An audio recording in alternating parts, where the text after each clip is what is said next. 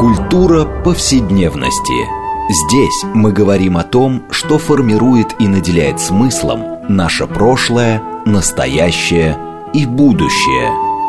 Ведущая, главный редактор издательства «Новое литературное обозрение» Ирина Прохорова.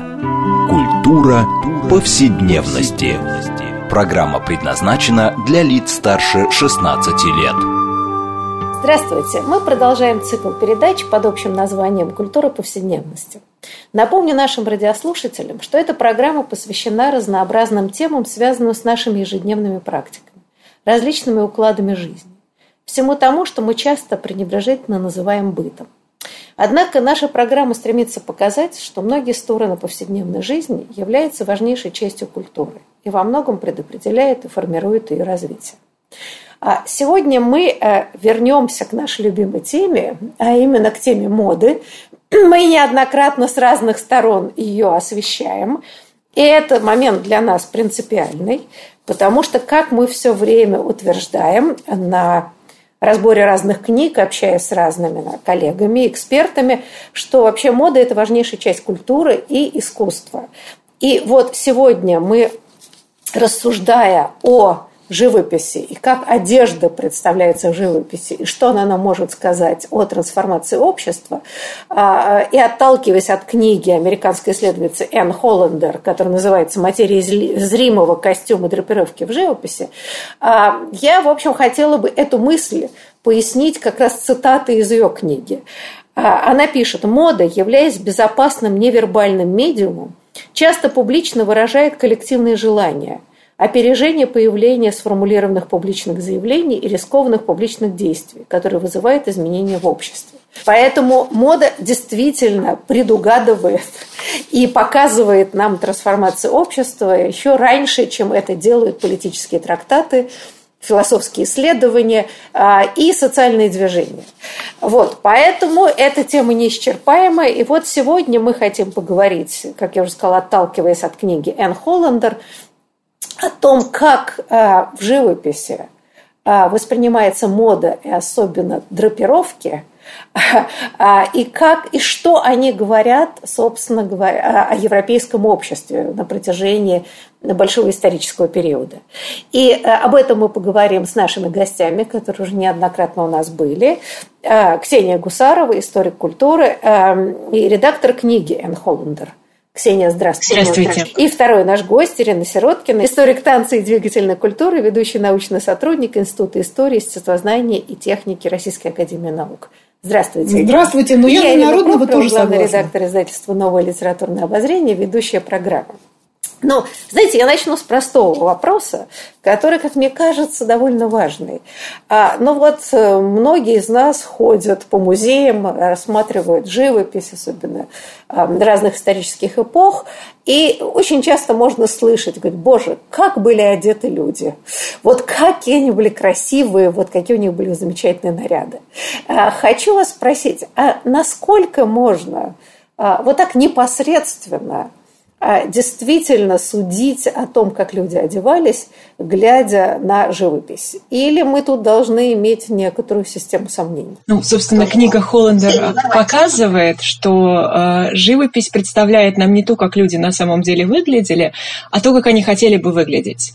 То есть это система такого идеального представления, идеальной репрезентации, и в этом смысле мы можем провести ну, прямую линию преемственности, и Холландер это делает, а, от э, живописи даже там ренессансной или каких-то более поздних эпох или более ранних к современным технологиям, таким как Photoshop, да, какие-то фильтры, то есть некая идеализация и стилизация человеческого облика имеет место всегда, и вот живопись является одной из таких технологий. Мне кажется, один из самых ярких и замечательных примеров, которые приводятся в книге, а это э, чулки.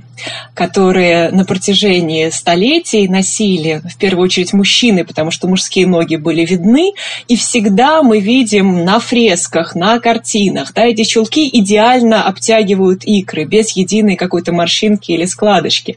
И понятно, что как раз это вот про предвосхищение. До 20 века, до появления таких эластических синтетических тканей, это физически невозможно. Чулки всегда будут слегка сползать, э, сборить, морщиться. Мы никогда этого не увидим. Да, вот мы увидим, как они должны были выглядеть в идеальном мире. Живопись нам это показывает. Да, Ирина, э, ваше соображение. Я согласна, конечно, с Ксенией, которая здесь озвучила точку зрения замечательной исследовательницы предвоенного поколения. Она родилась э, в 1930 году и, к сожалению, уже покинула этот мир. Энн Холландер. И она, конечно, большой знаток иконографии и знает все о том, как люди выглядели и как выглядела их одежда э, на изображениях разных времен. И э, одно из требований к идеальному изображению, которое мы встречаем на многих полотнах, то, чтобы не, не морщило, не, не было сборок, не было каких-то изъянов. И я хочу сказать, что э, Энн Холландер распространяет это и на тот идеал обнаженного тела, о котором она пишет в одной из последних глав своей книги. Потому что нагота, вот благодаря тому, что и одежда на картинах не должна мяться, морщить, показывать несовершенство – и ногое тело тоже не должно морщить. А кто из нас имеет тело без складочек или без сборочек? Ну, хорошо, когда мы стоим, а когда мы садимся. Ну, представьте, да, посмотрите на себя критическим взором. Однако на полотнах э, или на изображениях скульптурных мы не встретим э, отвисшего живота, да, пивного животика.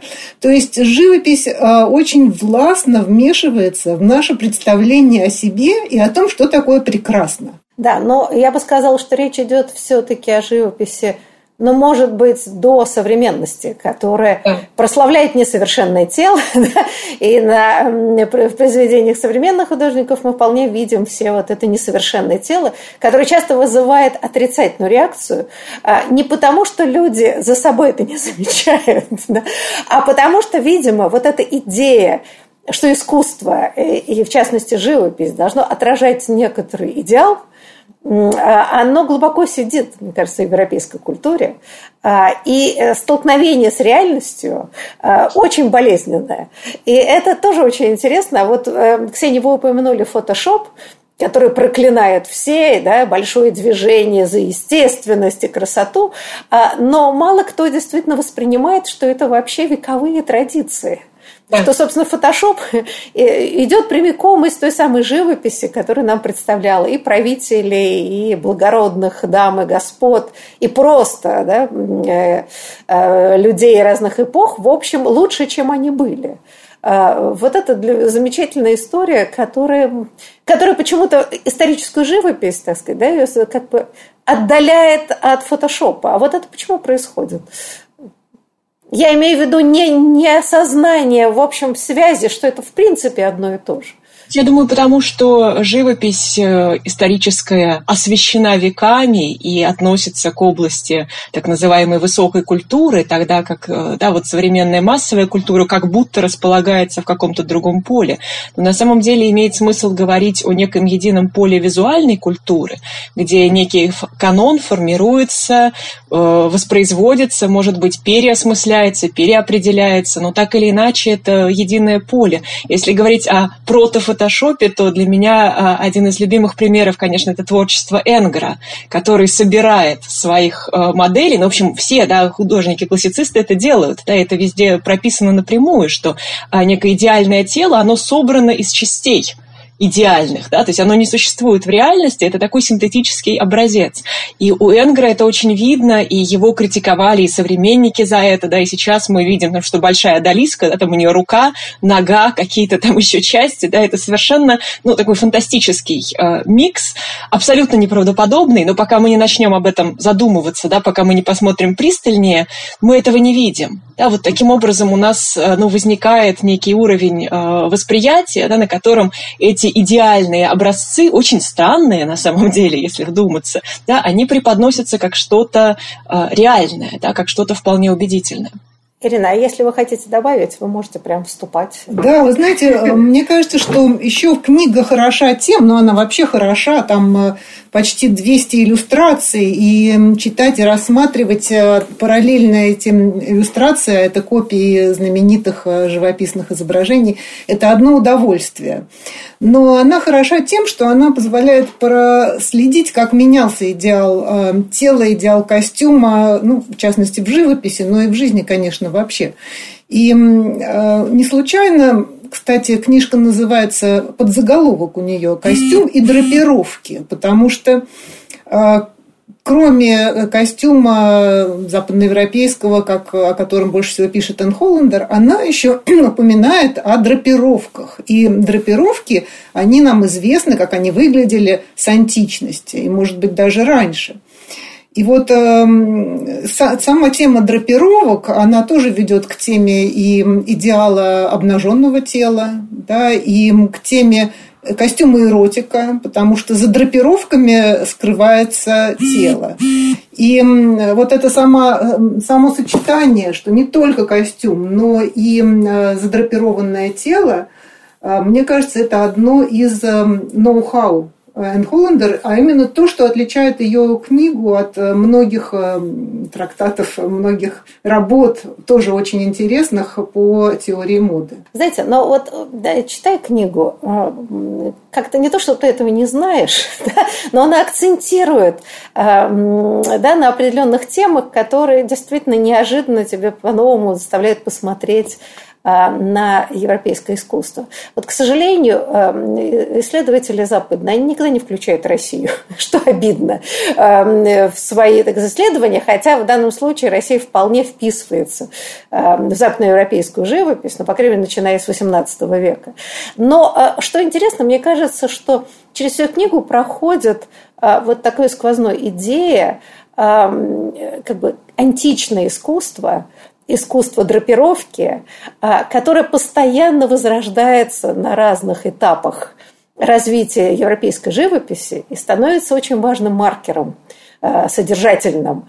А, но, например, да, я никогда не задумывалась, то есть, хотя это было логично, изображение Э, святых, и, например, Мадонны, э, Богородицы, которые до сих пор в большинстве, но и в русских иконах это до сих пор, да и, в общем, даже современной живописи, посвященной религиозности, всегда э, облаченные в драпировки – да, с мантиями, значит, вот такими, я не знаю, э, тогами, что неважно, да, складками струящимися, который идет напрямик от поздней античности, собственно, от возникновения христианства, которое берет эту самую моду, да, и, и, собственно, на протяжении почти всего периода э, фигуры, э, связанные с священным писанием, в общем, почти не меняют одежд.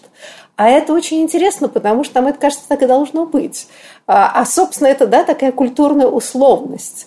И вот это мне очень интересно, эм, э, да, как, как постоянный интерес. Э, и понятно, да, э, в каждую эпоху по-разному трактующую эту самую античность, приводит к, к смене изображений вот, да, самих тканей и одежды. Вот, Ксения, может быть, эм, мы немножко бы э, побольше просуждали, например, а как Ренессанс а, работает с этим открытием античности и идеей возвращения к античным нормам. А, мы же понимаем, что э, древняя культура, да, эти статуи, которые дошли, в основном статуи, да, раскрашивала они были яркими и пестрыми, а дошли они нас в белом виде.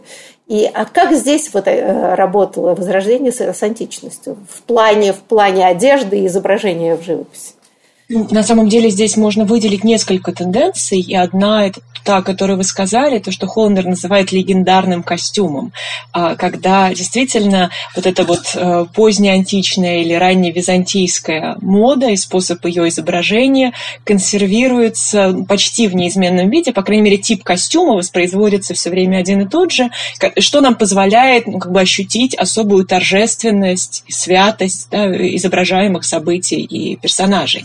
А с другой стороны, поскольку события священной истории переживаются все время как актуальные, очень часто мы можем увидеть героев священного писания, одетых как раз по современной моде. Один из замечательных, мне кажется, примеров у Холландер – это изображение Марии Магдалины в таком позднесредневековом платье, и она сидит и читает, и при этом ее платье задрапировано таким образом, как этого требовала мода того времени, когда э, верхнюю юбку носили перед собой приподнятой, чтобы показать красивую дорогую подкладку и вот эти вот разные слои и э, ткани, их текстуры, да, их поверхности, вот они должны были такой красивый контраст образовывать. И любопытно, что она, сидя, воспроизводит вот эту позу идущей фигуры, да, и демонстрирует свое платье во всем его великолепии. И, конечно, это вот э, платье там, 14 да, в данном случае, или начала 15 века, а, которая соответствует вот той а, современной ситуации. Ну, если говорить о каком-то переизобретении, а, переоткрытии одежды и тела, то здесь будет некая тенденция к такому условному большему реализму, да, за неимением лучшего слова, потому что религиозная живопись и иконопись работает с очень абстрактными, такими упрощенными и уплощенными формами. И художники Ренессанса начинают снова снова возвращать объем, пространство и ну, вот это физическое тело, то, о чем говорила Ирина, когда за драпировками мы буквально видим там, мускулатуру да, или вот какие-то очертания э, тела, и это э, зачастую такое очень соблазнительное и э, прекрасное тело, тогда как более ранние изображения работают с тем, что полностью э, это тело скрывают и камуфлируют за такими очень геометричными условными складками. Да, но вот э, интересно о том, что пишет Холландер, что это э, драпир, античные драпировки, э, которые э, скульпторы, прежде всего, стилизовали невероятно тонко, и создалось ощущение реально летящей ткани. Хотя это были нереальные уже ткани, да, они так не могли на теле быть, но стилизация позволяла создать эффект.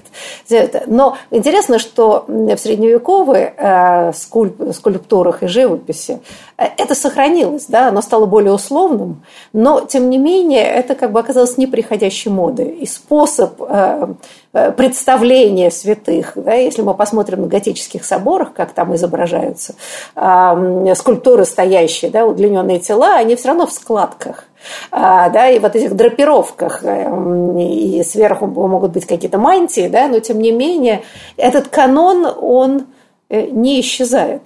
Э, это любопытно. Но а, а как с этим работает э, дальше культура? Вот да, Ренессанс начинает э, ну, как бы возвращаться к античности в кавычках, да, пытаясь это делать, эти оптические, так сказать, иллюзии, создавать вот эту объемную, ну, модель 3D, как бы сказали в нынешнее время. Ну, мне кажется, тут не с Ренессансом можно начинать, а скорее с барокко, когда а костюм приобретает, э, как э, пишет Холландер, э, значение, он вступает в диалог с телом.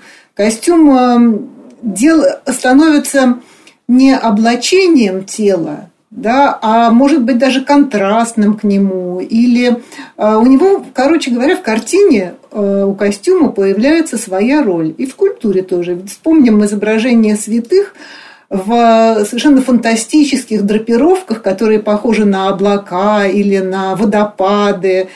И если в живописи это еще усиливается цветом, а мантия может быть э, пурпурно-красной или ярко-синей, и она начинает э, взаимодействовать с изображением, взаимодействовать, прибавлять и театральность, и драматизм изображению. И об этом у Холландер тоже есть э, глава, целая глава о том, что в какой-то момент эм, портретируемые люди становятся театральными актерами, хотя в жизни они занимают совсем другую роль. Это могут быть э, аристократы, могут быть э, горожане, бюргеры, но они Э, превращаются в актеров какого-то невероятного театра. И, э, ну, вспомним, можно тут много вспомнить и э, Рубенса, и из другой совершенно страны, из другой оперы Фрагонара и Буше, которые придают завиткам, складкам, рюшам эротическое содержание тоже, да,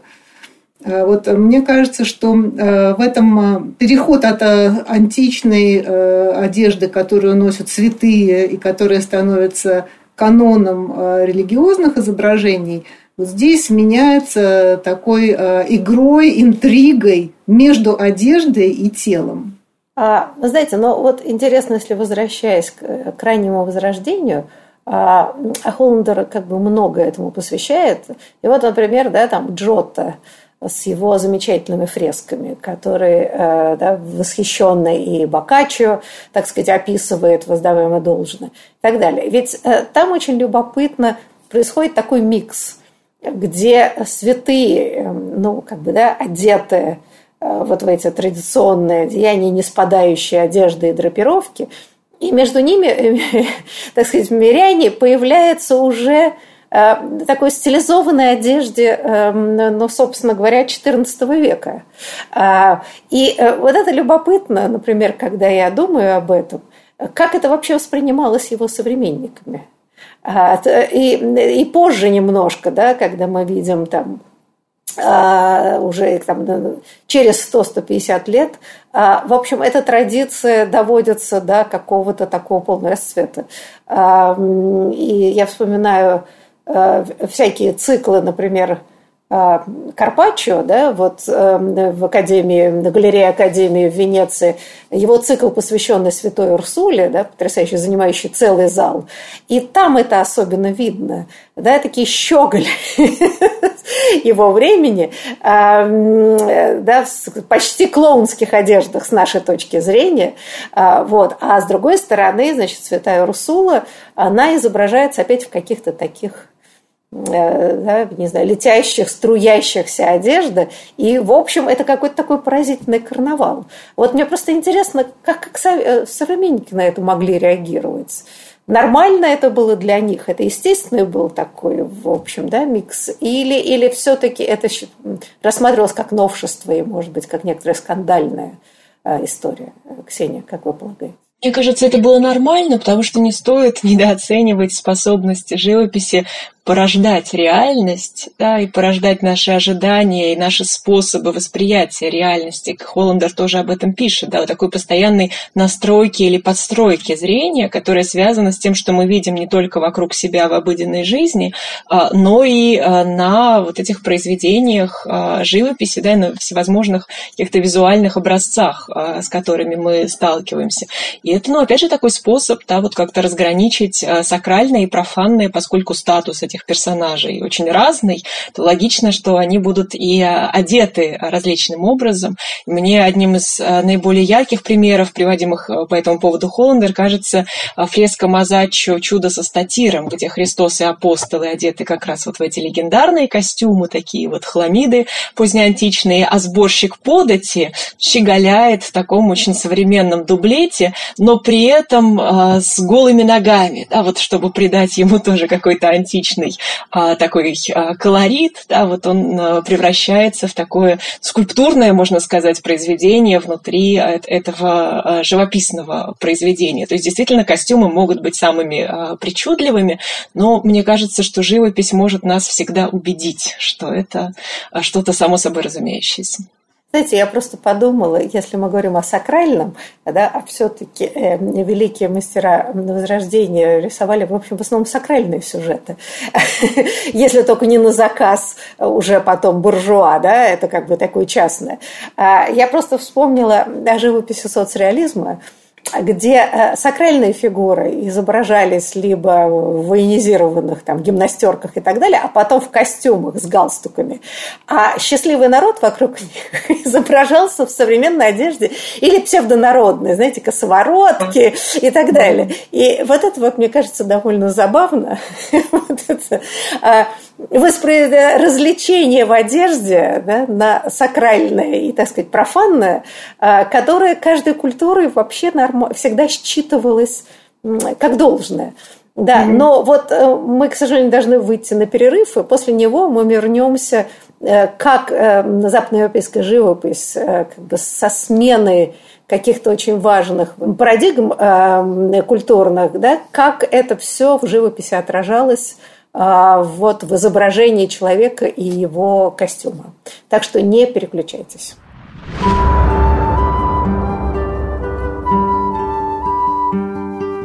Здесь мы говорим о том, что формирует и наделяет смыслом наше прошлое, настоящее и будущее. Культура повседневности.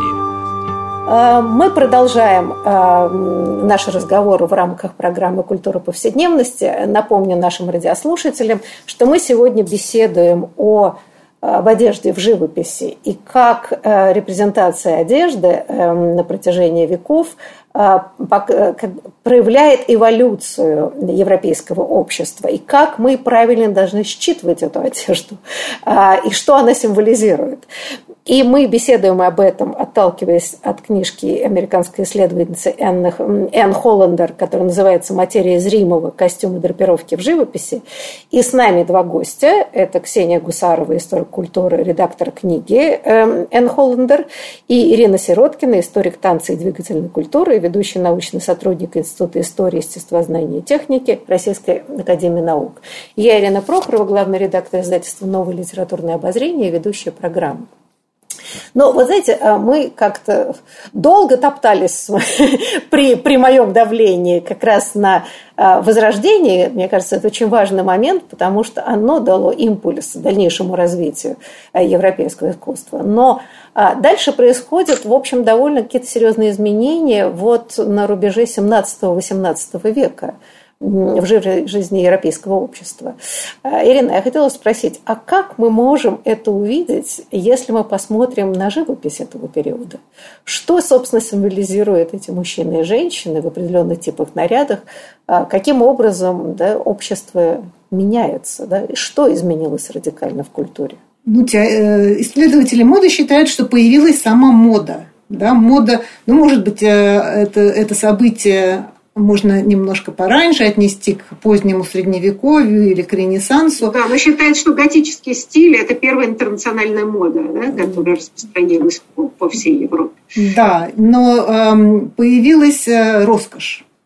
И появилась индустрия роскоши. И если, э, о чем пишет Энн Холландер, на картинах Средневековья и даже Ренессанса изображена, изображен только один вид ткани. Это гладкая шерсть, вот, э, которая обливает очень хорошо э, фигуры очень красиво драпируется, то э, позже мы встречаемся с совершенно разными материями, и многие из них очень чувственные. Но прежде всего шелк – а, и бархат, и шитье, и кружево, чего только нет. И они совершенно замечательно работают с телом, они оттеняют тело, они вставляют его в какую-то невероятную рамку и превращают во что-то очень привлекательное, притягательное, а, эротическое. И игра костюма или драпировки и обнажения, это, мне кажется, как раз и нововведение 17 э, века, то есть нового времени, модерности. И Энн Холландер уделяет этому много внимания, а я вот хочу еще добавить э, такой случай, рассказать про э, который связывает э, тему драпировки и фетишизма. Фетишизм – это тоже тот, э, та тема, которую, сюжет, который изучает теория моды. И вот э, на рубеже 19 и 20 века был такой психиатр, очень известный в, своем, своей профессии, Гаэтан Гасьян Клерамбо, который был фанатиком драпировок. В общем, вы знаете, драпировки – это жанр Э, в живописи и рисунка, особенно графический жанр. И художников, когда учишь, учишься на художника, есть класс, э, где тебя учат рисовать драпировки. И есть э, люди, преуспевающие в изображении драпировок. И Гаэтан Гасьян Клерамбо, он отчасти рисовал, но очень много фотографировал. И когда он умер, в его архиве нашли 40 тысяч негативов разных драпировок. Вот э, представляете, насколько притягательной может быть э, такая ну, часть костюма да, в нашем контексте, как э, драпировки, складки, насколько какой большой заряд чувственности она может нести с собой. Да, Ксения. Ну, э, во-первых, как сказала Ирина, это действительно э, мода в 17-18 веках а, выходит в более широкое пространство. Да, то есть это не только то, что происходит непосредственно при дворе да, или в каких-то аристократических замках, это то, что становится видимым при помощи модных гравюр, которые существуют, распространяются с как раз 17 века, первых модных а, журналов, то есть какой-то более, а, более широкие слои общества, да, они могут уже, ну и в целом распространение гравюры, да, вот гравюр с произведений живописи, да, позволяет тиражировать эти образцы и подражать им, и запускает уже таким более действительно э, современные э, механизмы моды. А, конечно, эта культура очень театральна, тоже о чем мы уже сегодня неоднократно говорили. Мы в основном говорили о том, как драпируется э, ткань э, одежды на теле, но Холландер также много говорит о драпировках как о фоне э, в живописном произведении и о каких-то дополнительных вспомогательных элементах, которые тоже э, создают определенное настроение, атмосферу, ну, создают вот эту вот торжественную пышность, э, задают да, какой-то определенный э, модус восприятия ситуации, и в том числе вот создают создают такую театральную декорацию, потому что очень часто как раз вот в произведениях 17-18 века мы можем увидеть а, вот этот театральный занавес, который там приподнят, да, или приопущен, и все это нас а, помещает в такую совершенно особую, очень условную, но и очень, да, такую идеализированную а, ситуацию.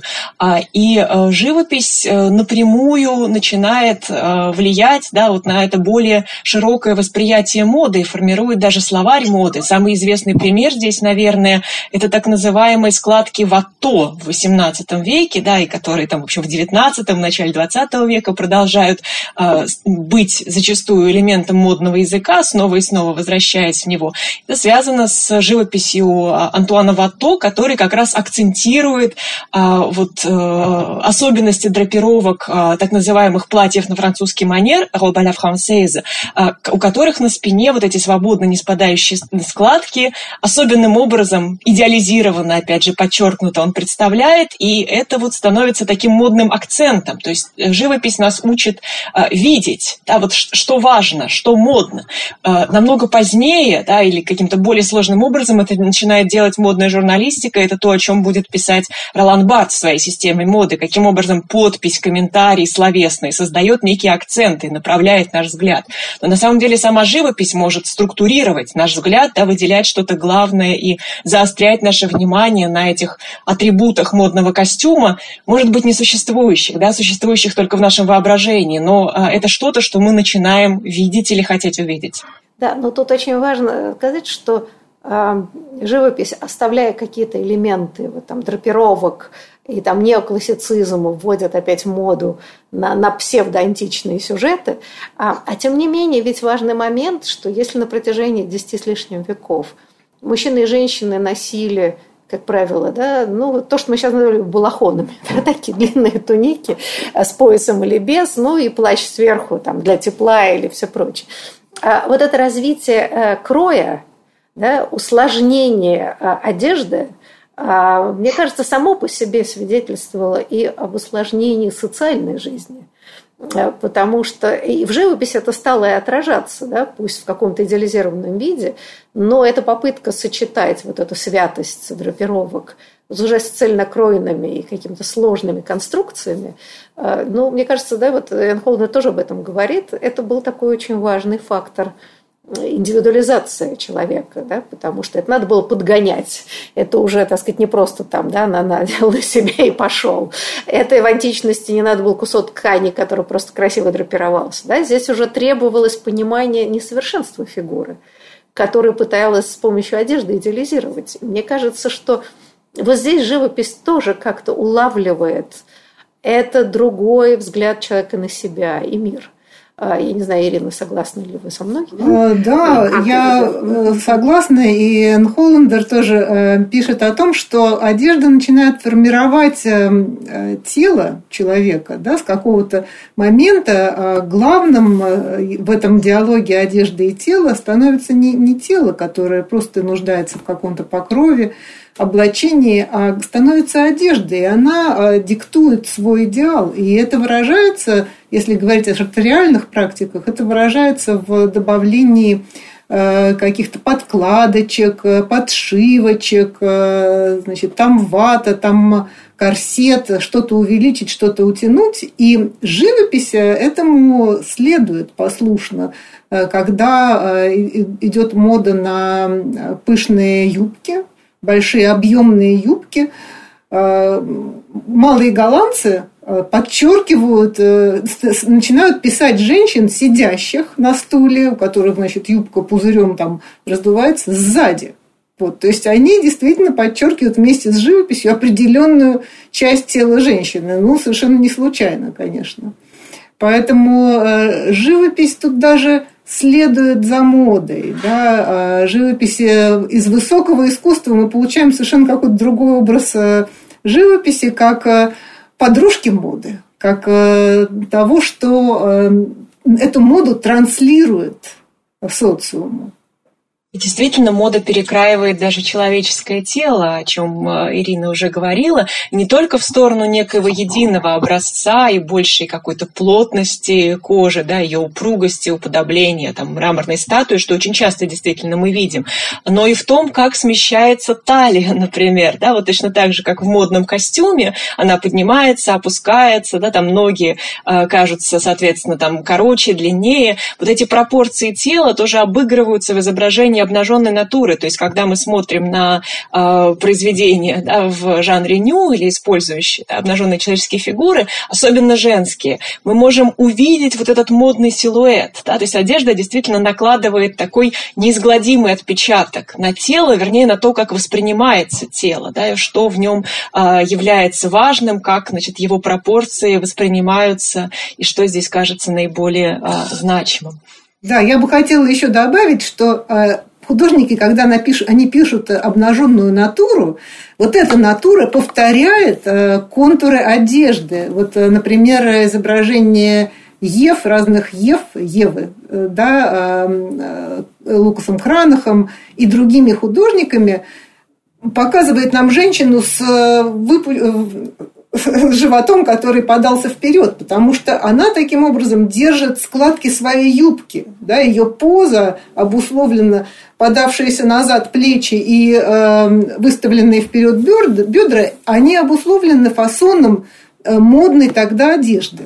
Знаете, э, это вообще действительно интересно, э, вот как бы взаимоотношение тела и одежды, и как по-разному тело фигурирует – а, ну, а, кстати говоря, и вот еще пример, который Энн Холдер приводит, это знаменитая, значит, одетая и обнаженная Маха Гои, а, где уже обнаженная, она, ее тело выглядит так, как будто бы она в одежде. Да? То есть грудь как будто бы формально поддерживается одеждой, хотя да, в реальности это тело должно выглядеть по-другому обнаженное. Да? Но оно как бы снято эти одежды, оставляет это как бы идеальное тело, да, где, где одежда незримым образом этот силуэт держит. Но вот меня очень интересует э, конец 18 начало 19 века, вот, наступление романтизма, когда э, странным образом опять романтики обращаются опять к античности, да, уже совершенно с других позиций. Они считают, что ренессансное искусство, в которое они включают и, там, и барокко, и рококо и так далее, значит, ушли от естественного подражания природе ради, вот, значит, изображения, эм, я не знаю, статуса каких-то других вещей, пожертвовали.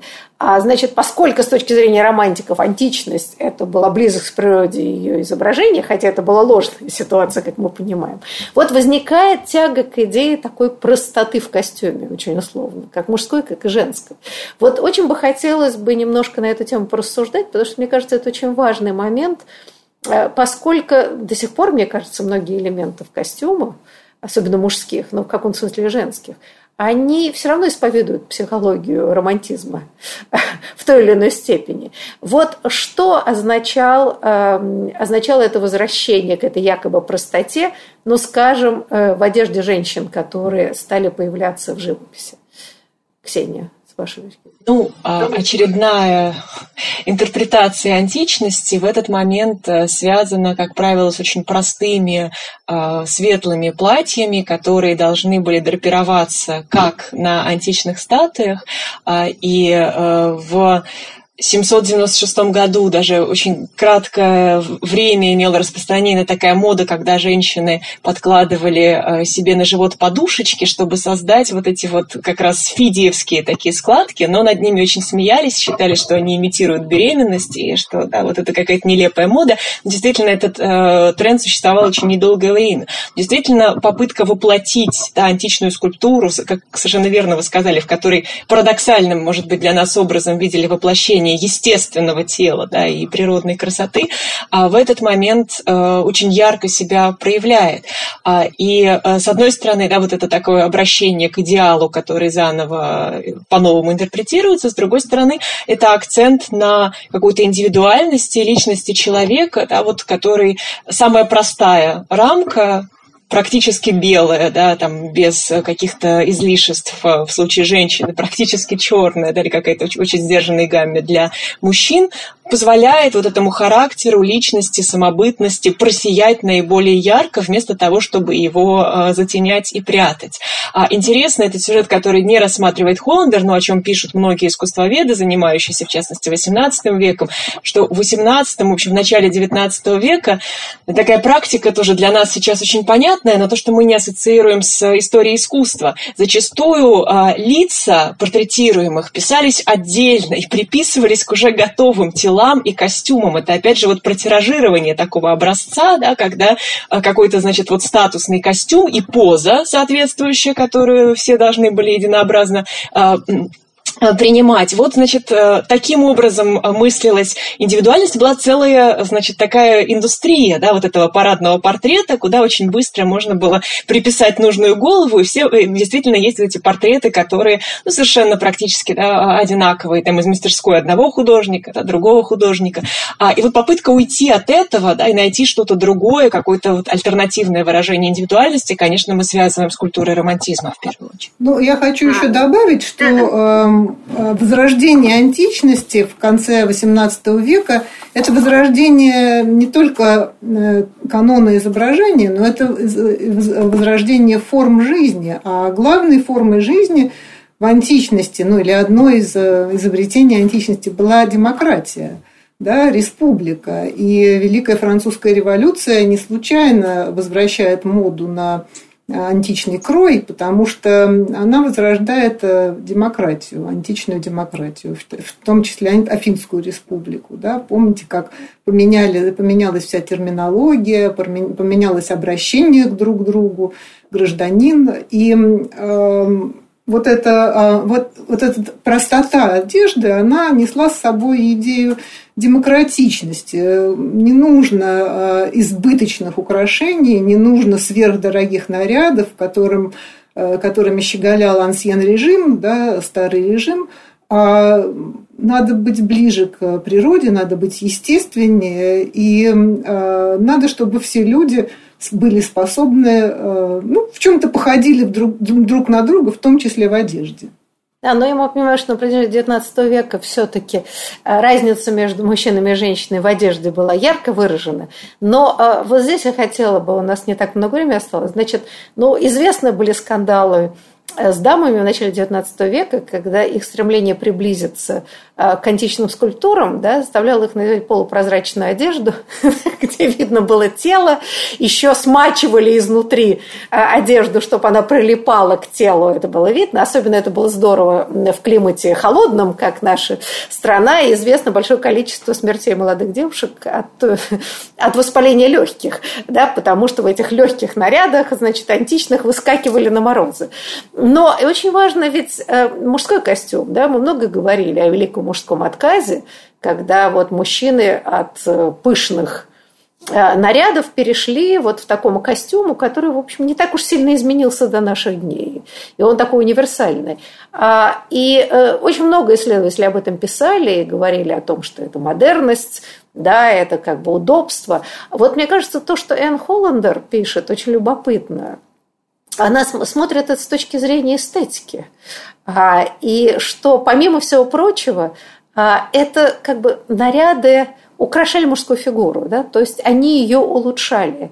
И это разговор, опять же, про идеальное тело, И э, в этом смысле, я бы сказала, долговечность этого костюма, этого принципа, брюки, там, жилет, э, рубашка и сверху да, пиджак или там все прочее, потому что это мужчин невероятно украшает, стройнит, и, и поэтому, возможно, они не хотят расставаться с этими нарядами, да, но вот у нас осталось буквально там несколько минут. Ирина, может быть, вы более подробно об этом расскажете.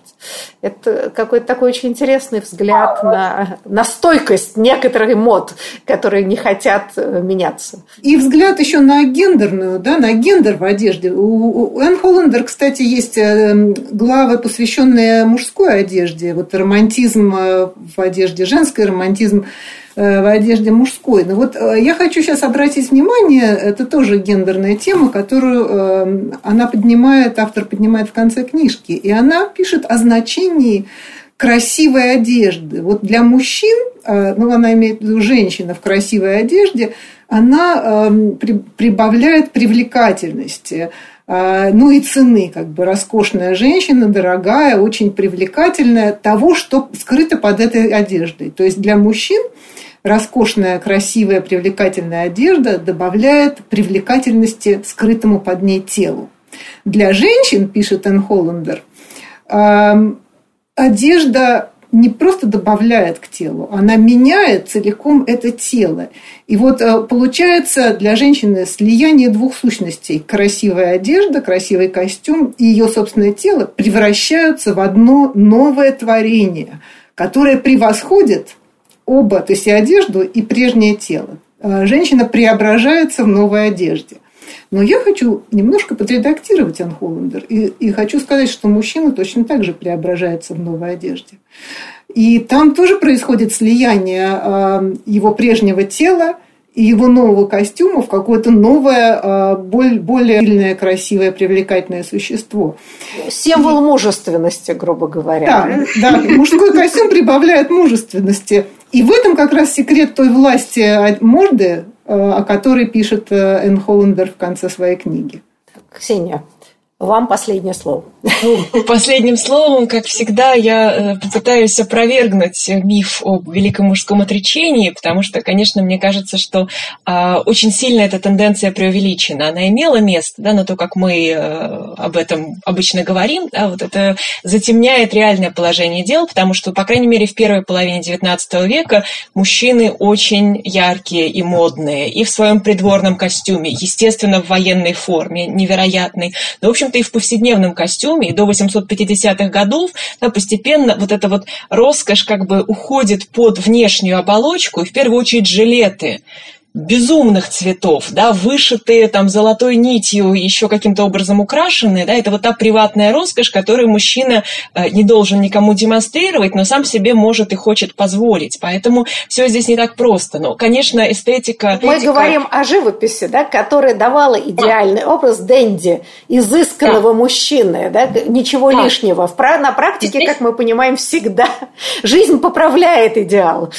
Здесь, конечно, безусловно, это эстетика модернизма, да, это то, к чему э, живопись стремится параллельно э, с модой, да, когда less is more, и мы отсекаем все лишнее, и в конечном итоге остаемся с какими-то очень простыми, чистыми формами, цветами или даже, ну, как бы вот этими хроматическими поверхностями, черный квадрат, белый квадрат. В общем-то, э, в какой-то степени это отрабатывается, да, в первую очередь в мужском костюме. Да, ну, в общем, э, мы не затронули сотой доли а, части вопросов, которые возникают здесь, а наша программа подошла к концу, но мы, несомненно, будем возвращаться э, к проблематике моды, и мне кажется, что вот живопись и жизнь, да, реальность и мечта э, – важнейшее качество моды, которое, собственно, да, никуда не ушла из нашей жизни. Да, большое спасибо гостям за интересную беседу и до будущих встреч. До свидания. Спасибо. Всего доброго.